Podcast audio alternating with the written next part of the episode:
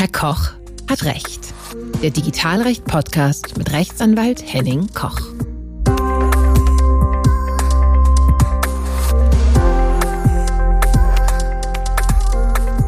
Hallo und herzlich willkommen bei Herr Koch hat Recht, dem Digitalrecht-Podcast. Mein Name ist Henning Koch, ich bin Rechtsanwalt und berichte aus den Querschnittsbereichen des Datenschutzes, Arbeitsrecht und IT-Recht. Heute habe ich einen Interviewgast und freue mich, dass ich hier zu Gast Benjamin Grimmer habe, der uns bereichern wird mit seinen Erfahrungen aus der Praxis. Benjamin Grimmer ist Creative Business Director bei der Agentur Rheinsklassen. Hallo Benjamin, schön, dass du da bist. Hallo Henning, danke, dass ich hier sein darf. Ich kann vielleicht gleich ein paar Worte zu mir sagen. Ja, also super. Klassen. Wir sind eine Agentur für Sprache, also Markenagentur. Das heißt, wir führen Marken, auch Produktmarken und betreuen diese ganzheitlich. Der Fokus liegt hier auf Business-to-Business-Kommunikation, also im Geschäftskundenbereich. Für andere Kunden, zum Beispiel für Vodafone, entwickeln wir aber auch Maßnahmen für Endkunden. Ja, okay. Das heißt, ähm, wenn du von, von Vodafone sprichst, dann reden wir von Telefonie oder was darf ich mir darunter vorstellen? Genau, also das, der Spektrum ist relativ groß. Es ist ähm, Mobilfunk, Kabel-TV ähm, oder auch Geschäftskundenbereich. Also alles, was der, was das Unternehmen anbietet. Und das machen wir für einige Kunden. Vodafone ist dann nur einer unter mehreren. Ah ja, okay. Und da ist es halt für uns auch relevant oder auch für mich ganz relevant ähm, als Beratungsleistung, dass immer wieder Fragen aufkommen. Ne? Es geht um Marketing und im Marketing geht es ja erstmal um die Daten potenzieller Kunden. Das ist ja ein richtiger Schatz, den man heben kann. Ähm, also die Leads, idealerweise qualifizierte Leads. Und diese Qualifizierung, die hängt natürlich dann an Ort, Zeit, Device-Zugriff, Verweildauer und Interessen. Und das tracken wir eben. Und mhm. da ist interessant, was darf ich, was darf ich nicht. Also Stichwort Cookie-Richtlinien. Ja. Ah ja, okay. Und wenn ähm, ich jetzt, ja, wenn ich jetzt also auf eine Seite komme und kriege meine Cookie-Einwilligung, das kennen wir beide, mhm. da steht dann manchmal drin, Cookies akzeptieren, also alle akzeptieren oder ausgegraut ähm, andere Auswahl treffen. Und da würde mich mal interessieren, was ist da denn der, der Standard, was ist zulässig und wo bewegen wir uns in Grauzonen? Ja, gute Frage. Da zähle ich gleich auch was zu. Ich muss gerade auch mal, musste etwas schmunzeln, als du sagtest, ja hier ähm, Daten und Schatz heben. Ich habe neulich gehört, Daten ist das neue Gold ähm, oder Öl. Ich würde eher sagen, äh, Daten ist das äh, neue Diesel. Also es gibt so viele Themen, die mit äh, Schadensersatz und Daten zu tun haben. Aber ähm, das ist ein anderes Thema. Ja, um auf eine Frage zu kommen ähm, mit äh, was ist mit Cookies und was darf man da und was darf man da nicht. Ähm, erstmal muss man sich, glaube ich, grundlegend ähm, einen kleinen Loop zurückmachen und mal überlegen, warum ist dieses ganze Thema mit Cookie-Banner und so weiter überhaupt so äh, aufgepoppt. Das Ganze liegt daran, dass man nicht einfach so Cookies verwenden darf, zumindest die meisten nicht. Ähm, man braucht in der Regel nämlich eine Einwilligung äh, für die entsprechende Datenverarbeitung die aus den Cookies resultiert und halt auch ähm, für die Cookies selber. Da muss man wieder unterscheiden zwischen zwei Arten von Cookies. Einmal gibt es äh, Cookies, die jetzt zum Beispiel für den Komfort der Seite relevant sind oder für den technisch sinnvollen Betrieb.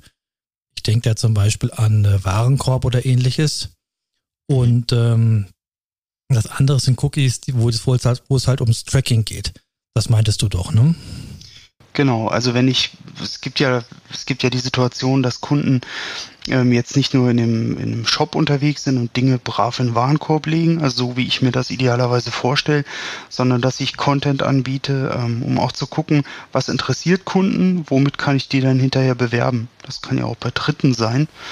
Also geht es dann tatsächlich darum, was haben die Kunden geklickt, wo war, wo war die Verweildauer, also wo haben die Leute sich wirklich auch Content angesehen, wofür haben die sich interessiert und dann auf der Basis individualisierte Werbung auszuspielen. Ja, das ist natürlich grundsätzlich zulässig, aber da ist natürlich das Thema klar. Für solche Art von, von Tracking-Maßnahmen braucht man eben die Einwilligung der Besucherinnen und Besucher der Webseite in dem Fall, ähm, weil einfach weil das auch seitenübergreifend teilweise verfolgt, äh, verfolgt wird Und äh, deswegen muss man die Einwilligung irgendwie dokumentieren. Ja, und deswegen macht man das Thema ähm, auf mit so einem Cookie-Banner, wo man dann im Grunde genommen auswählen kann, von welchen Spionagetools man sich ähm, äh, ausspionieren lassen möchte. Und ähm, witzigerweise ist es so, dass äh, eine Tendenz jetzt dazu ist, also früher war das ja so, dass man gesagt hat, ja, einfach nur, wir verwenden Cookies, ja, klick OK. Das geht natürlich nicht mehr. Man muss tatsächlich die Möglichkeit haben, das zumindest zu konfigurieren oder eben halt, wie es auch so ein bisschen mit Highlighting-Effekt gemacht wird, wo man auf alles bestätigen klickt. Das ist so ein bisschen so ein Trick dabei. Ähm, Im Augenblick ist es noch nicht Gesetz oder zumindest rechtlicher Konsens hier in Deutschland, aber das könnte kommen.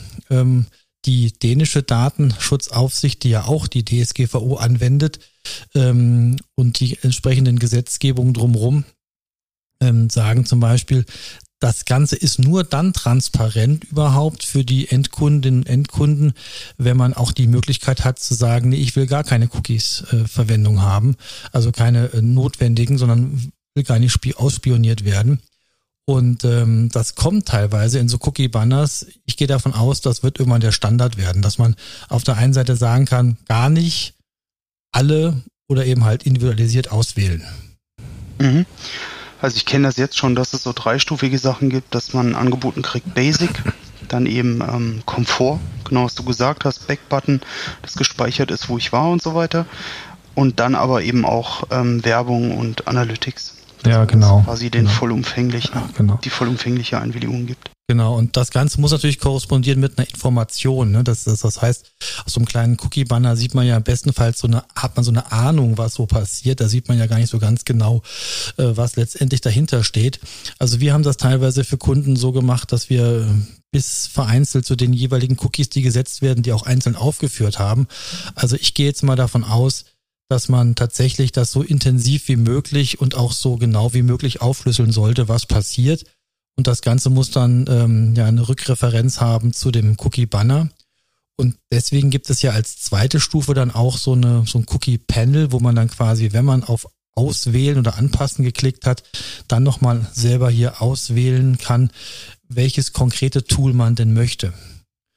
Und ein, ein Aspekt, da möchte ich noch darauf hinweisen, der ist ganz wichtig. Ähm, wir haben auch das Thema natürlich, dass die meisten Cookies oder Cookie-Anwendungen US-amerikanische Produkte sind und ähm, die Verarbeitung dann halt auch in USA äh, passiert. Und das Thema hierbei ist natürlich noch, dass man ähm, spätestens jetzt seit der letzten Entscheidung des Europäischen Gerichtshofs vom äh, Juli diesen Jahres dann auch im Grunde genommen eine Rechtsgrundlage braucht, eine ganz besondere für die Datenverarbeitung außerhalb der EU. Und das kann eben halt auch im Regelfall nur die Einwilligung sein in diesem speziellen Kontext. Und auch darauf muss in den Cookie-Bannern beziehungsweise zumindest dann auch referenziell in der ähm, Datenschutzerklärung hingewiesen werden. Du sprichst jetzt spezifisch über Facebook Pixel und solche Geschichten, ne? Ja, zum Beispiel sowas, genau, oder Analytics von, von Google.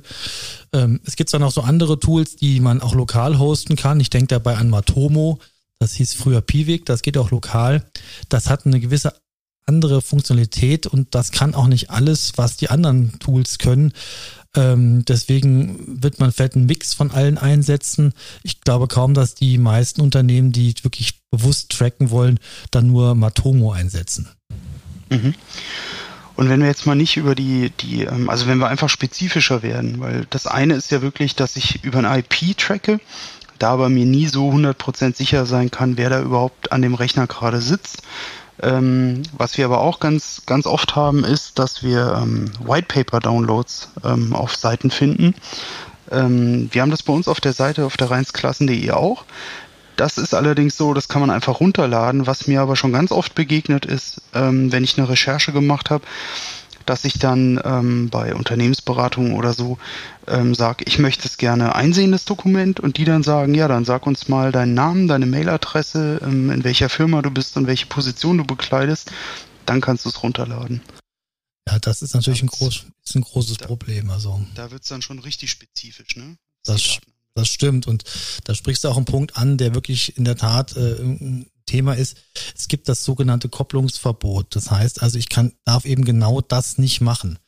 Also, ähm, ähm, dass man quasi so dieses Quid pro quo an der Stelle macht, beziehungsweise sowas ganz sneaky untergejubelt bekommt und sagt, ja, gib mir doch mal alle deine Daten, dann kriegst du das, sondern ähm, man muss es eher so machen, dass man zwei Wege tauchen da immer wieder auf, dass man im Grunde ähm, genauso wie ihr das macht, das bereithält, vielleicht noch dann ein weiteres Klickfenster macht und sagt, ja, wir hätten aber auch gern noch oder wir bieten noch an, dass man hier noch ein Newsletter oder irgendwas anderes sich anmelden kann an der Stelle.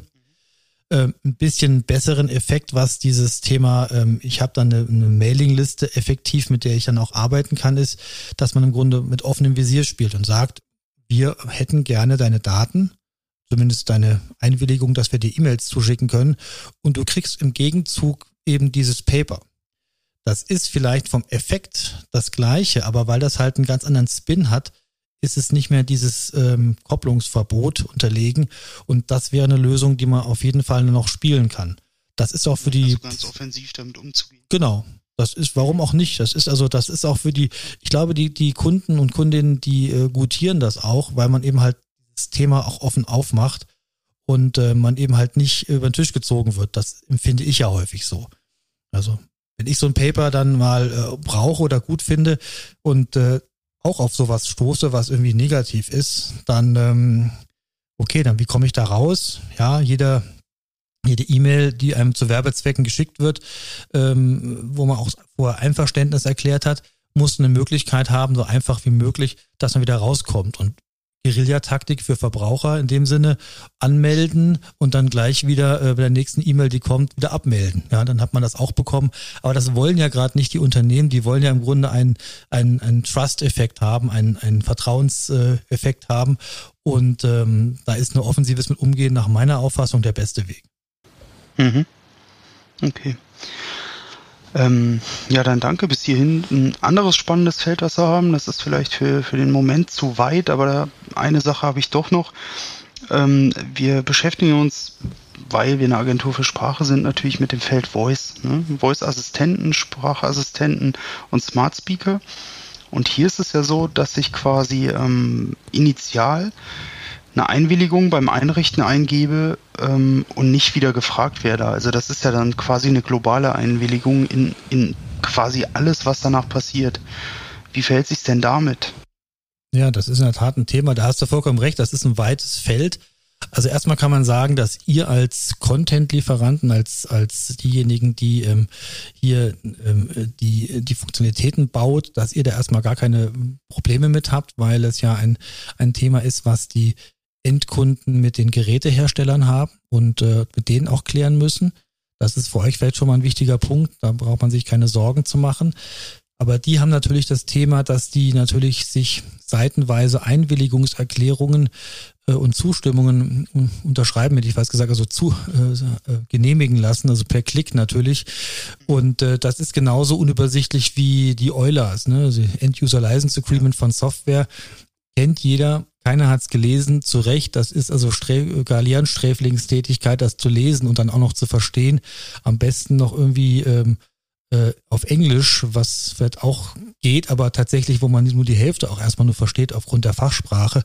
Also das ist ein Thema der Transparenz, der Übersichtlichkeit. Und ich könnte mir vorstellen, gerade unter dem Aspekt, dass es darum ja auch geht, um eine Einwilligung zu bekommen, in die USA Daten zu schicken, denn diese Geräte, mhm. diese Smart Speaker, die wollen ja alle nach Haus telefonieren und nach Hause zur Mama funken und die ähm, schicken ja die Daten dann zu Apple oder Amazon oder, oder Google oder wie auch immer. Und ähm, da ist das Thema natürlich Transparenz bei der Einwilligung ein sehr großes. Also da sehe ich schon, sehe ich schon ein Thema. Ja. Ein Aspekt. Ja, also, Entschuldige ein Aspekt noch, wenn ich schon mal gerade hier im Wortschwall bin, ein Aspekt noch ist das Thema, ähm, wie ist denn das eigentlich, wenn ich bei dir zu Gast bin? Ne? Mal angenommen, du hast so ein Gerät zu Hause und äh, ich komme dann zu, zu Besuch und ich habe da to totales Problem damit, dass, ähm, dass ich da aufgenommen werde oder dass da irgendwelche ähm, Abcheckungen im Hintergrund laufen. Und das ist natürlich ein Punkt, äh, das läuft dann in der Regel so, äh, ich kann ja keine aktive Einwilligung geben, sondern da wird gesagt, ja, du als Eigentümer, als dann Gastgeber in dem Falle, hast dafür gesorgt, dass ich damit einverstanden bin. Das ist ja genauso äh, unsinnig wie bei WhatsApp mit den Adressdatenweitergaben. Das ist ja gar nicht leistbar an der Stelle. Also das ist in der Tat etwas, ähm, was, wo es dann auch wieder hinkt. Ne? Da ist halt sowieso auch die Frage der Relevanz der Daten oder der, der Spracheingabe für den Hersteller wenn halt so viele Leute sprechen, die man überhaupt keiner, keiner Interessengruppe mehr zuordnen kann. Aber ja, klar, das ist ein Thema. Also da fallen mir jetzt auch spontan noch zehn andere Fragen ein. Zum Beispiel, wenn man, wenn man über Skills redet, die zum Beispiel ne, ein Unternehmen für den Smart Speaker von einem anderen Unternehmen entwickelt hat, ähm, und dann entstehen ja Verhältnisse zwischen, ich nutze ein Feature auf einem Smart Speaker, das aber einem anderen Unternehmen zugeordnet ist wie wirksam können da Einwilligungen sein, wie funktionieren da Rückkanäle. Ähm, da hätte ich schon noch ein paar Fragen. Ja, das äh, können wir gerne beim nächsten Mal klären, wenn wir ein bisschen mehr Zeit dafür haben, weil das ist in der Tat ein weites Feld, wo man sich natürlich äh, genau diese Relation, diese vertraglichen Relationen miteinander nochmal aufdröseln lassen muss. Ne? Ja, heute erstmal gut, ja. Ich bin zufrieden, ja. Sehr gut ein zufriedener Kunde, hervorragend, das freut mich. Ja, Benjamin, dann nochmal vielen Dank, dass du bis hierher, dass du heute zu Gast warst. Das ist für mich auch die Premiere als Interview-Host in Anführungszeichen. Und ähm, ja, hat Spaß gemacht. Und ähm, ich denke, wir sollten dieses Format fortsetzen, dass du mal mit deinen Fragen aus der Praxis kommst und ich dazu was sagen kann. Und ähm, ja, schön, dass du da warst. Schön, dass Sie alle zugehört haben. Vielen Dank. Und ich hoffe, es hat Ihnen gefallen und bis zum nächsten Mal, wenn es wieder heißt, Herr Koch hat recht.